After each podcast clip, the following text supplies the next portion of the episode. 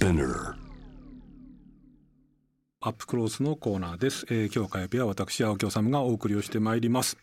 えー、東京オリンピック・パラリンピック、まあ、こう女性差別的なこうトップの発言などでむしろそちらの方でまあ今大炎上しているんですけれども、えー、それ以前の問題としてこれ果たしてこう開催できるんだろうかっていうふうに、まあ、根本的な疑問を抱いている方たくさんいらっしゃると思うんですね。僕もそうです、えー、これどうすればこれ開催が仮にできるとすればできるのかそれからもしそうだとすればどんな対策が必要になるのかっていうあたりえー、このお二人と考えてみたいと思います。東京都医師会のトップ尾崎春夫会長そしてスポーツライターの小林信也さんですがまずは東京都医師会の尾崎会長からお話を伺います。尾崎さんこんばんは。あこんばんは。よろしくお願いします。尾崎です。よろしくお願いします。ご無沙汰しております。はいえーと、ちょっとぜひ伺いたいんですけれども、あの、はい、尾崎さん、まあ、あの無観客での開催とかですね、そういう検討が必要だということもおっしゃられてるんですけれど、はい、率直にあの、まあ、尾崎さん、東京都医師会のトップで、まあ、こう開催都市である東京都の、まあ、医療部門のもあるし、トップであるわけなんですけれども、はい、フルスペックのオリンピックっていうのは、もう開催できないというふうにお考えですか？えーまあ、日本のみならず、世界の状況を見てもちょっと難しいと思いますね、うん、そしてあの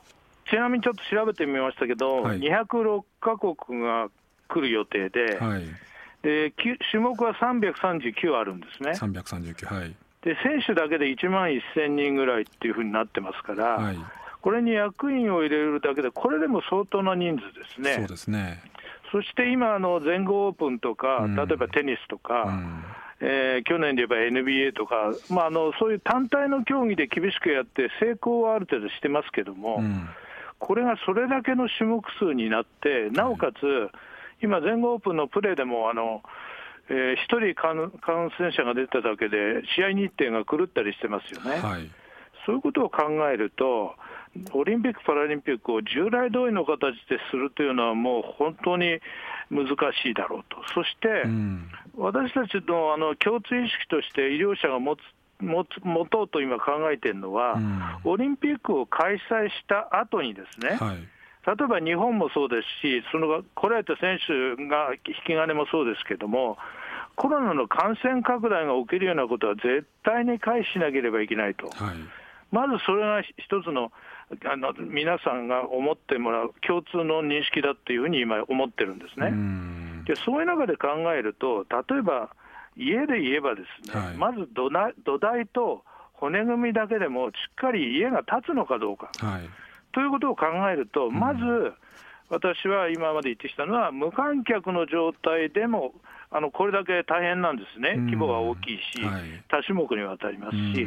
限られた日程の中でこなさなきゃいけないということを考えると、うん、まず国にお、ね、とか組織委員会にお願いしたいのは、無観客の状態でなら、こういう体制を取れば、感染予防も含めてできるという一つのですね、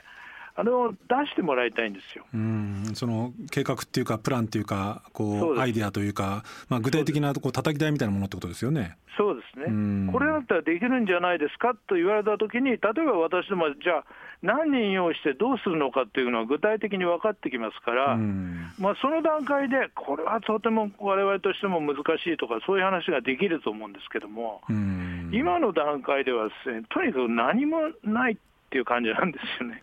あのその話、ちょっと後で伺うとしてですね、今おっしゃるように、まあ、ちょっとこう観客を入れてのフルスペックっていうのは、まあ、これはまあ現実的にはもうちょっと無理だろうと、はい、で尾崎さんおっしゃるように、無観客ってことになりますと、例えばこれ、尾崎さん、先ほど指摘されたように、まあ、339種目。で選手だけで1万1000人。でこれにまあ監督だったりとかコーチだったりとかスタッフがついてくると、この受け入れっていうのは、まあ、あのこれその、まあ、まさにそのオリンピック組織委員会などがこうある程度こう具体具体案を出さなきゃいけないんですけどその前段として、これだったらなんとか対応できるというふうに尾崎さん。東京都医師会のトップとしてお考えですかうんですから、その時のあの4月、8月の感染状況と、やはりあの医療提供体制の問題になってしまうんですけども。ですから、その辺がまだまだ見えないので、あの今のところ、今、例えばあのほとんどのいろんな医療関係者に聞いたら、まずあの協力できるっていう人はあんまりいないと思うんですね。これね、例えばですけれども、そのまあ、ワクチンは、まあ、その世界的にどうなるかと、まあ、少なくともこう日本ではどうもそれまでには間に合いそうもない、まあ、それは政治、菅首相などもそろそろ認め始めてますけれども、はい、そうなってくると、これ、1万1000人に対して、まあ、感染対策っていうと、やっぱりあの一番こう必要なのは検査ですよね。そうですね。PCR 検査、はい、そうなってくると、入国時はもちろんですけれども、こうね、全豪オープンとか見てると、定期的に2、3日おきくらいにこうどんどんどんどん検査していくってことになってくると、今、東京都のこう検査可能数がやっぱり1日あたり1万数千件くらいですよね、やってるのが。はい、これをやるためには、これ、検査の体制なんかも相当拡充しないといけない気がするんですけれども。まあ、まあ、おっしゃる通りだと思いますし、うん、その検査をする人も、だからどれだけ確保できるかとか、うん、まあ、それから、まあ、保健所機能を持ったようなものをオリンピック村の中に作るとか、いろんな話がありますけども、まあ、そういうスタッフもじゃあ、どこから持ってくるのかとかですね、まあ、やはり平時と全く今違う状況なので、相当やはりそちらの面で言っても、無観客でも厳しいと思いますよね。これあのもともとまあ猛暑の中の東京オリンピックっていうまあ課題もありましたから、うん、その医療のスタッフっていうのはまあかなり必要になるだろうとももちろんあのコロナがなかったとしてしても必要だろうと、はい、で当初はなんかボランティアで医療官スタッフをこう集めるんだみたいなことを言ってたんですけれども、まあそれは今状況じゃちょっととても無理だろうと思うんですけれども、はい、このコロナの検査以外にその無観客でやるとしてクリアしなくちゃいけないこう課題というかハードルっていうのはやっぱり医療スタッフの大量の確保ってことになりますか？そうですね。特にあの、まあ、無観客でやるにしても、スタジオ内のですね、うん、そういうあの医療のチームっていうのは、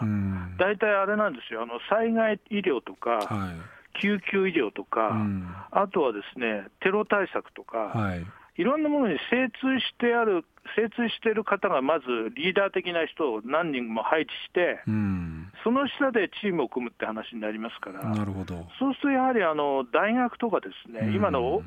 東京で言えば、比較的大きな病院のですね、うん、そういう救急スタッフみたいなのは、もうまずかぶってるんですよ。なるほど。だからそういう意味では、そういう要するに今の入院、コロナの入院医療提供体制がかなり落ち着いてきてないと、うん現実にはそういった方々が出ていかなきゃいけないですから、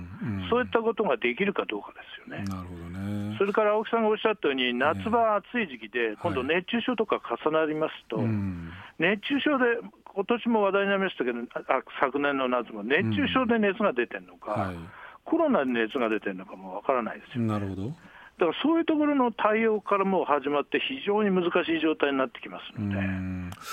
そこでねその先ほどちょっと野崎さんがお話しされたことなんですけれども、うん、まあ、僕みたいなこう単純な人間はっていうか、まあ、組織委員会とか JOC なんかも含めてね、うん。まあ、今尾崎さんまさにおっしゃったようにこれはちょっとまあフルスペックはなかなか難しいけどなんとかこう開催する方法として無観客っていうのをもしオプションで持ってるんだったら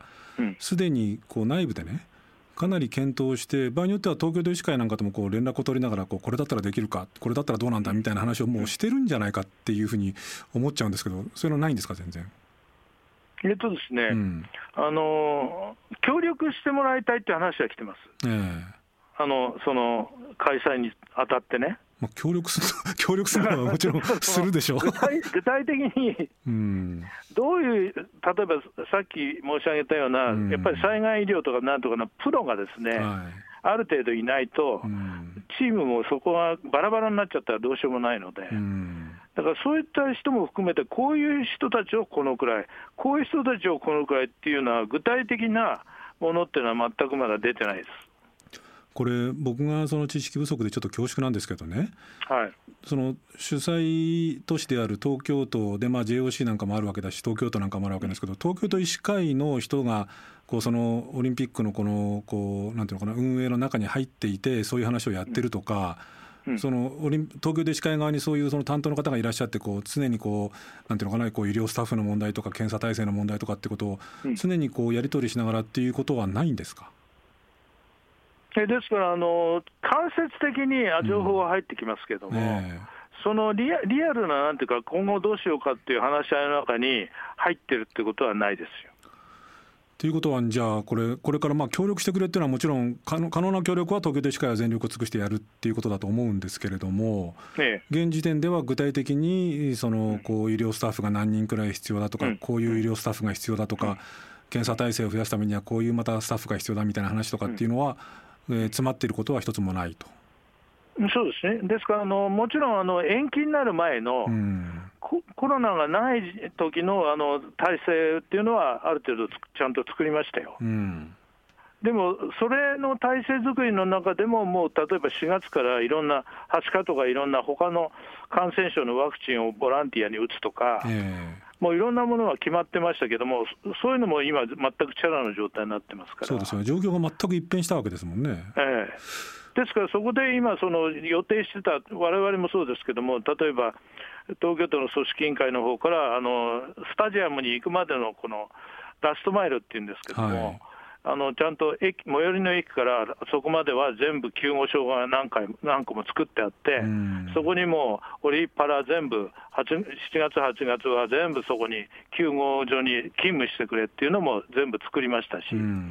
それから組織の組織委員会中心に、そのえー、スタジアムの中ですね、そっちでは先ほど言ったような災害とかいろんなもののプロの、救急医療のプロの方を中心に、えー、大学とかいろんなところからどれだけのスタッフを出すということも決まってましたけども、今現在、そちらの全部そういったスタッフが、今度はあの、救急医療とかなんかやってる人は、それこそみんなコロナを今やってますし、入院で、はい、そして今度あの、ワクチン接種が始まるじゃないですか。はいはい、そうですそれも大量のスタッフ、医療の、ね、動員が、ね、あれにはですね、少なくともかかりつけクラス、われわれのその診療所の医者はすべて、あのそちらに忙殺されることになりますし、それからなんか起きたときに、やはり入院が今度必要になってくる人も出てきますから、はい、そちらにも配置しなくてはいけないし、それから今度のワクチンってやっぱりあの、例えば発熱とかそういうのは結構従来のよりはそれは多いですからね。それで2、3日熱が出る人が、例えば2回目なんかだと1割以上出るって言われてますから、えー、そしたらそういう人が本当に打った後ですね、すぐ職場に復帰できるかとか、いろんな問題もあるわけですよね。だからそういうことを今度は選手の方にも打つ、いろんな方に打つってなると、選手がちょっと体調を崩すかもしれないとか、いろんなこともあるわけですから、なかなかですね、これはですね、あのもう未体験ゾーンなので、本当に分かんないですよ、どうなるか。これ、まあ、尾崎さん、お立場もあるんで、なかなかこう率直な物言いはしにくいところあるんですけど、なんかお話聞いてると、うん、無観客でもちょっとこれ、難しいんじゃないかっていう感じすら僕はするんですけれども、どどうですか？あですからあの、うん、例えばこのまま感染が収まっていって、それでワクチン接種が始まって、うん、例えば6月ぐらいまでの段階で、かなりその感染者も減ってきてなんて見通しが出てきてですね、でなおかつ医療現場もそういった意味であの、かなり入院の数とかも重症者とか、いろんなものが減ってる状態で、えー、疲労がどこまで残ってるかっていうことはあるんですけど、えー、まあ、その中でどれだけ自発的に、やっぱりオリンピックのために頑張るぞっていう医療者がどれだけ残ってるかって話じゃないかなと思うんですけどね。つまり感染者、まあ、今、緊急事態宣言が発出されて以降、まあ、1か月ちょっと経過して、まあ、これ、感染者数は徐々に減ってきている、ただ、まあ、重症者なんかはなかなかこう、ね、減らないような状況もあるんだけど、少なくとも感染者、重症者の状況が、これからどうなっていくかっていうのは一つ、それからそのワクチンのこう接種ってものがある程度順調にいって、それなりにこう、え現場の医療機関、クリニックも含めた医療機関が、そのの疲弊みたいなものがある程度収まってるっていうようなこう前提条件がないと、無観客でもなかなかこれは見通せないっていう、こういうことですね。そうですね、でさらにあの夏の7月、8月にやるっていうところで、かなりまた本当に大変なんですよね。まあ、だからさっき言った猛暑だったりとか、別の要素が出てきてっていうことですよね。これはだけど、しかし、いずれにしても、そのあれですね、具体的にそのどういうこう医療者が必要でどうだっていう、先ほどあの尾崎さん話した話を、早いうちにこの組織委員会側がきちんと示してくれないと、医師会としても動きようがないってことですね。そそうですね、まあ、そういう数がある程度明らかになれば、それに向けてどういう対応ができるか、あるいはできないかということも、こちらもはっきり言えると思いますので、ね、なるほどね。わかりました。厳しい状況ですね。はい、あの尾崎さん、ありがとうございました。あ、どうもありがとうございます。またあのこれからもよろしくお願いします。よろしくお願いします。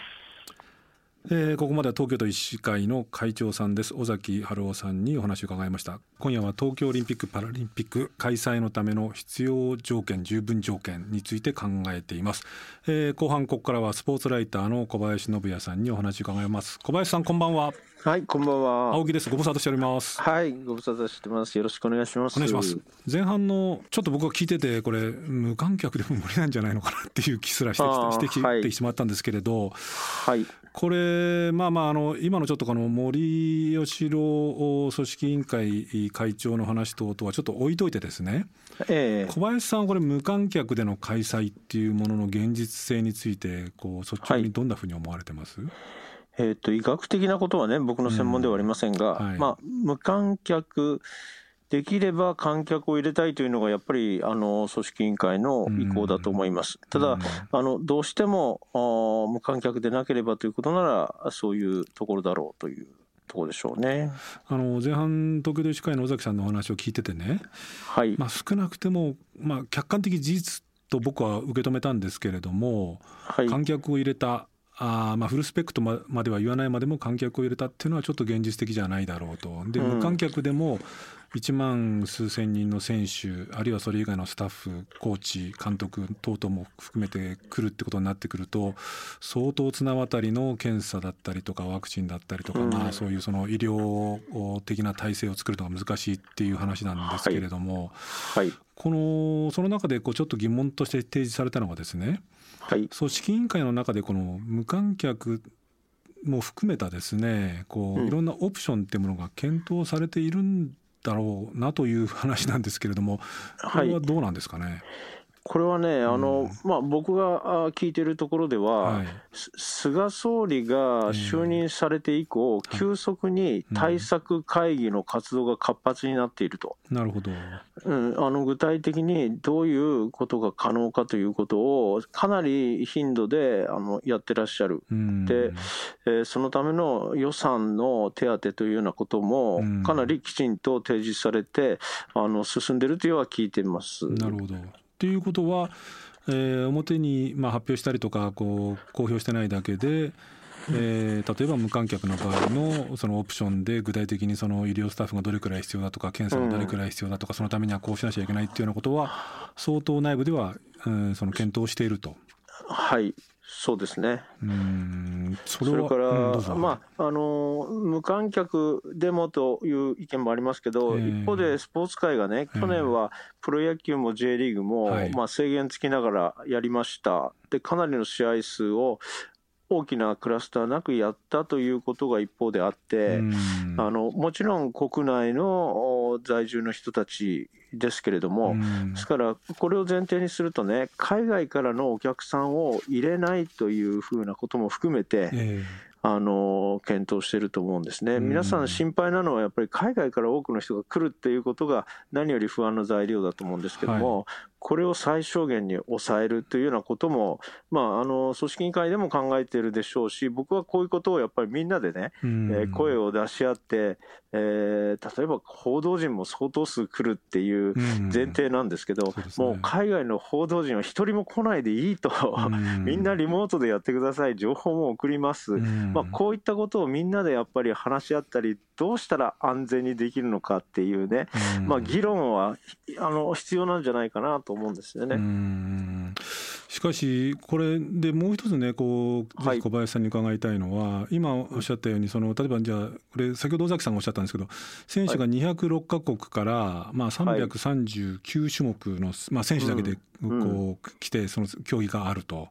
はい、これ、その世界的な情勢を見ていると、まあ、ワクチンの接種が始まって、った国もあればいまだにそのワクチンの接種がとんでもなく進まないようなところももちろんいっぱいあるし、うんはい、から感染の状況なども含めていくとそもそもこの選手たちが来れるんだろうかっていうその大前提のところであると思うんですけども、うん、この辺りは、はい、あの小林さんあのまとめてどんなふうにこうあのご覧になってます？これはあくまで僕の試験ですけれども、うん、あのもう本当にフルスペックのオリンピックっていうのは難しいと思うんですね。えー、で例えばアメリカ選手が来られないオリンピックなんてオリンピックじゃないという声もあるんですが、うん、僕はそれもあのもう全くそういうふうに考えず、はい、残念だけどアメリカは来られなかったとか、うん、そういうこともう、あのー、考えに入れた中でみんなで話し合うことじゃないかなアメリカが来ないからオリンピックじゃないじゃなくて、うん。うん、もう0から1、1から2と積み上げて、ここまでできたっていうことの方が僕は現実的だし、それでも一つのチャレンジとしては、あの結果的にやれるかやれないかは別にして、それぐらいのこう考えであのやれることを探していくみたいな方法でもいいんじゃないかなと思うんですけどね。これだけど、まあ、現実問題として言うと、まあ、これは小林さんも一番ご存知でしょうけれども、仮にじゃあアメリカが来ないということになってくると、はい、そのよく交換言われているそのテレビの放映権料っていうのがね、はい、IOC なんかのこう大きな収入源にもなっていて。こうアメリカがの選手がいないこうオリンピックをテレビアメリカのテレビが中継するんだろうかとか、ひょっとするとこう放映権とかなんかも引き上げちゃうんじゃないかとかね、はい。えー、いうような声もあるしあるいは無観客の場合なんかは当然こう入場料収入というのはなくなるわけですよね。はい、そうなってくるとこの金銭的費用的な面でいろいろ開催は難しくなるんじゃないかっていう声もあると思うんですけれども。はい、あの、無観客なら880億想定している収入がゼロになるわけですね。はい、それから、でも今おっしゃられたね、うん、テレビの放映権とかってがずっと言われてますけど、うん、実はもうテレビの放映権頼みのオリンピックビジネスっていうのは、うん、もうどうでしょう、青木さん考えて、将来性、あんまりないでしょ？う、うん、そうですね、ええ、だから、つまりね、大きなこう曲がり角に来ていて、それが図らずもコロナでもう顕在化しちゃった、うん、もうそのテレビに依存してじゃないっていうところに、一足飛びに今、行きつつあるような気がするんですよ。うんそうすると、僕は面白いと、面白いと言っちゃあれですけども、そのコロナで簡素化する、簡素化することによって変わらざるを得ないオリンピックっていうのは、今までやろうとしてできなかった肥大化、商業主義の行き過ぎ、これを見直す結果になりつつあるんですよ。なるほど。ええ、でこれはね、やっぱすごい貴重なレガシーに、まあ、くしくもなるというね、うん、IOC の委員ってすごい貴族的な扱いを当たり前のようにされていて、うん、えー、泊まるホテルが最高級のすごい部屋とかね、うん、大会中は公用車、専用車はあてがわれるみたいな、これね、日本の組織委員会が簡素化まあ、これ、特に森さんも先頭に立ってなんですけども、うん、簡素化のために、これを全部グレードを下げたり、うん、車でなくて地下鉄を利用してくださいみたいなこともね、うん、承諾をしてもらうところまで今、変化が起こってるんですよね。えー、これは僕は面白いところだと思ってるんですあの今、小林さんおっしゃったみたいに、その、はい、まあ、これね、ロサンゼルスオリンピックあたりからと言われている、まあ、いわゆるこうオリンピックの商業化、肥大化、はいこうある種のエンターテインメント化っていうことを見直す機会になるっていうんだったら僕もそれは非常に肯定的な面があるとは思うんですけれども、えーはい、どうなんですか？その例えば IOC にせよね。あるいは日本の組織委員会だったりとか JOC にせよ、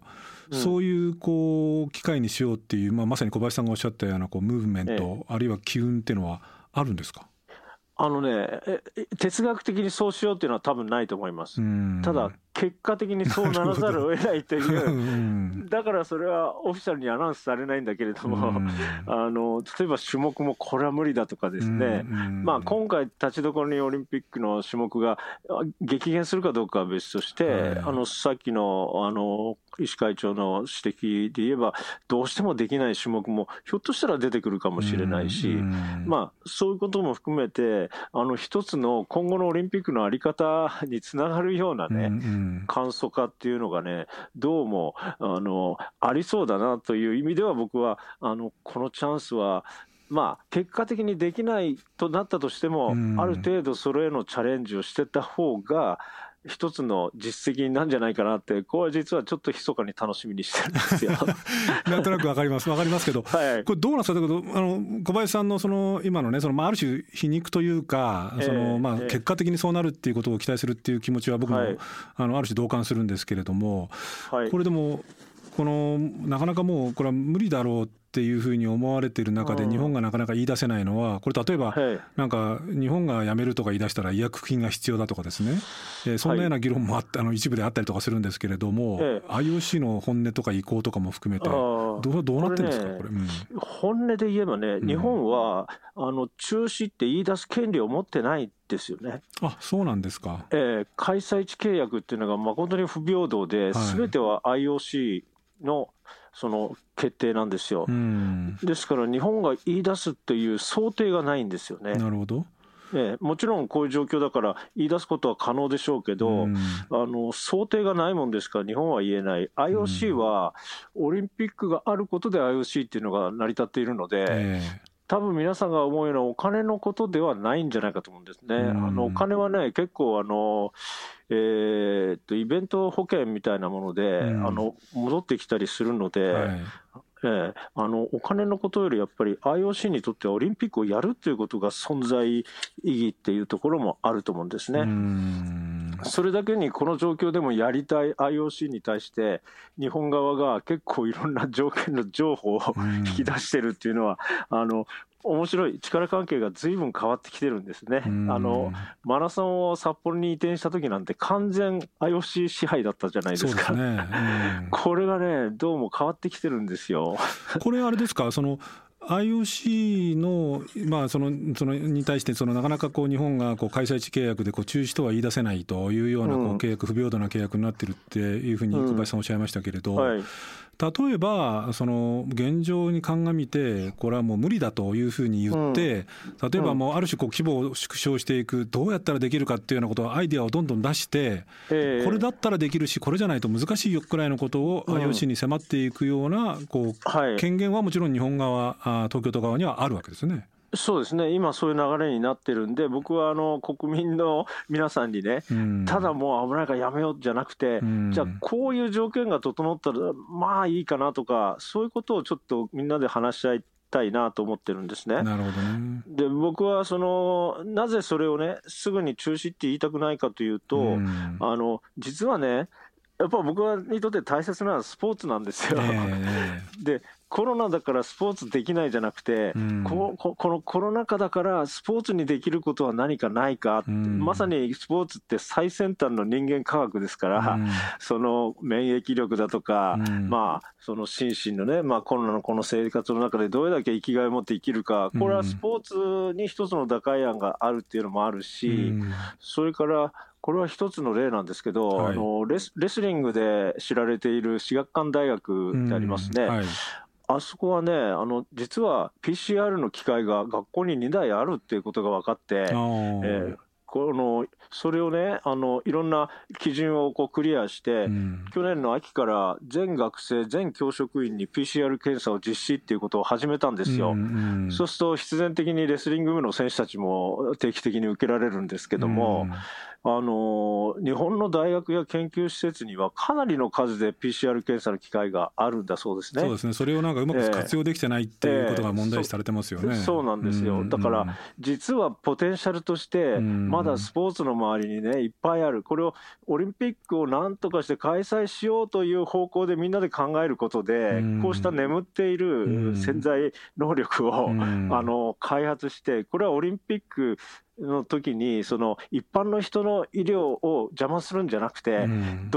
別にそういった開発をしてなおかつオリンピックが終わったらその培った新しい能力を一般の人たちにこうやっぱ使っていただけるっていうふうなね、うん、こういう前向きな側面ももうちょっとみんなであの目を向けてもいいんじゃないかなというふうに思ってるんですね。小林さんがねスポーツライターとしてこう本当にスポーツを愛していてなんとか、はい、あのこう新しいまああのなんとかやらないかって考えられるのももうよくわかりますし、はい、ましてやその新しい五輪の理念であるとかあり方っていうものを模索する機会じゃないかっていうのも同感なんですけれども。はい、はいただまあこれあのこの話題をになるのはまああの小林さんご想像の通りなんですけれども、はい、その新しい五人の理念を出すとかあり方をこう模索するっていう以前の問題として このまあある種ジェンダーギャップ指数が世界120何位っていう国のまあ現実かなっていうようなことでまあ大炎上中っていう感じですよね。はいはい、なんかまあ、本当に皮肉を込めて言うとひょっとするとこれオリンピックやめたいためのこう自爆テロなんじゃないかって思っちゃった 思っちゃうくらいなんですけれどこれ小林さんどうどういうふうにこう整理されてますか？うん僕はそのその発言自体がね、肯定されるものじゃないことははっきりしてますけども、もうこういったなんか、あのくしくもね、お祭り騒ぎになると思っていた東京オリンピックが、もう2、3年前からのパワハラ騒動とか、もう今もなおかつこういうことが話題というか、騒ぎになる、でもこういう機会に、いろんなことをずっとできる、僕は40年間こう、声を上げてたけど、ずっとできなかったスポーツを見直すとか、スポーツを通して何ができるみたいなことを、皮肉なんですけども、みんなで考える機会になってるっていうのはね、だから大事な機会にしたいなというふうに思いますけどね。つまり、そのまあ、小林さんがずっとこう追っかけてらっしゃったその、ね、あのスポーツ界のパワハラの問題だとか、うん、あのいろんなこうなんていうのかなこういじめだったりとかの問題だったりとかっていうようなことと同様に、はい。はい、まあ、今回はそのオリンピックあのスポーツの競技団体なんかにおけるところのある種のなんかこうこう海みたいなものが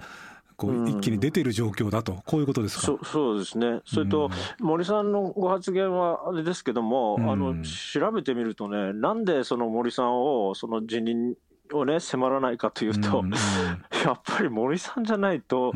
あのこの特にこの状況でいろんなことを決断して調整していくことが難しいという、森さんのされてきたことがやっぱり確かにあるということがね、あって、それって言い方を変えればまだ森さんに依存しなきゃいけないぐらい、そのスポーツ界の人材が育ってないっていうね、それもあるんですよ。だから結局、僕はそのこの20年ぐらい、日本のスポーツはすごく発展したみたいなんですけども、結構ビジネスマインドを持った人たちがかなり中枢にいるんですよね。なるほど僕はずっとやっぱもうただスポーツが好きでこの 生きてきた人間としては、スポーツマインドを持った人が中心にいないんですよ。そうですね、えー、で元スポーツマン元オリンピアンであってもいつの間にか何かビジネスのそのスケールの中に組み込まれて、それを理解しないとやっていけないみたいな感じになってるん。ですけども、あくまでもスポーツマインドが中心でそれで言うとね、うん、ここれ言ってもねあれなんですけども、えー、最近インタビューさせてもらってもね森さんがお話になったことはね、うん、スポーツマインドが中心にあったんですよね。そうなんですか？えー、とてもあるよう には思えないんだけど、そうでもないんだ。うかつな、うかつな発言はもちろんね、うん、あるけど、うん、ことオリンピックについてなぜこんなふうに自分がやってるかっていうお話の一つ一つは、うん幼い頃から僕が感じてきたスポーツへの思いというようなものと重なるところがいっぱいあって、うん、まあだからこそ実際にこの仕事に関わってきた組織委員会の中枢にいらっしゃる、まあ、組織委員会で働いてる皆さんはあのまあこんなことだけれども、やっぱり森さんを支持してらっしゃるというのが、思いとしてあるんじゃないかなというのは感じますね。ねだけど、まあ、ただ一つ、そのね、小林さん、少し反論すると、えー、そのスポーツマインドがあるっていうことがこう意外だとしてもあったとしてもね、えー、まさに小林さんおっしゃったみたいにこう、まあ、ある種、裏で根回しをして、調整をしてっていうようなことを、まあ、一定程度必要にしても、例えばあの、ね、こう各種のこう JOC とか組織委員会の会合なんかをもっとオープンにしようじゃないかっていうようなことをまあ女性の方々が言ったのに、それをなんかまあこうもっと密室でみたいな感じにしていっちゃうっていう。だからスポーツマインドっていうものとある種その透明性だったりとかこう平等だったりとかこうジェンダーのこう平等だったりとかそういうことに関する両方がこうなかなか日本のスポーツ界っていうのはまだまだ両立していないっていうことなんでしょうねきっとね。そうですね、それで言うならば、今のこの東京オリンピックっていうのはその悪しき、えー、商業主義でありその、古いその裏でいろんな根回しをするというような水を集めてここまで来たっていうのがありますから。だからそれ全部が僕はあの賛成できるものではないんですねもちろんね。だから僕はあの一貫して東京オリンピック招致に反対してた立場ですから、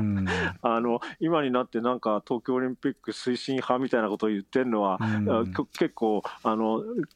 なんて言いますかね、戸惑う方もいると思うんですけども、でも、これをやっている中で、その僕らが果たしたかった、本当にそんなこう根回しでできているとか、実は裏でこんなとかいうんじゃない、新しい形が逆にね、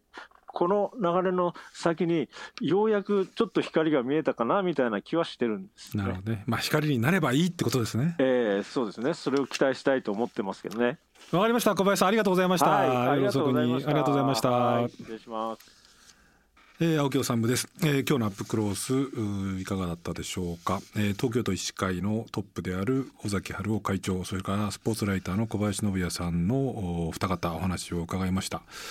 あの、それぞれのご専門の立場から、まあ、かなり率直にこの東京オリンピック・パラリンピックが果たしてできるのかできないのかできるとするならばどのような条件あるいはどのような形式が考えられるのかっていうあたり、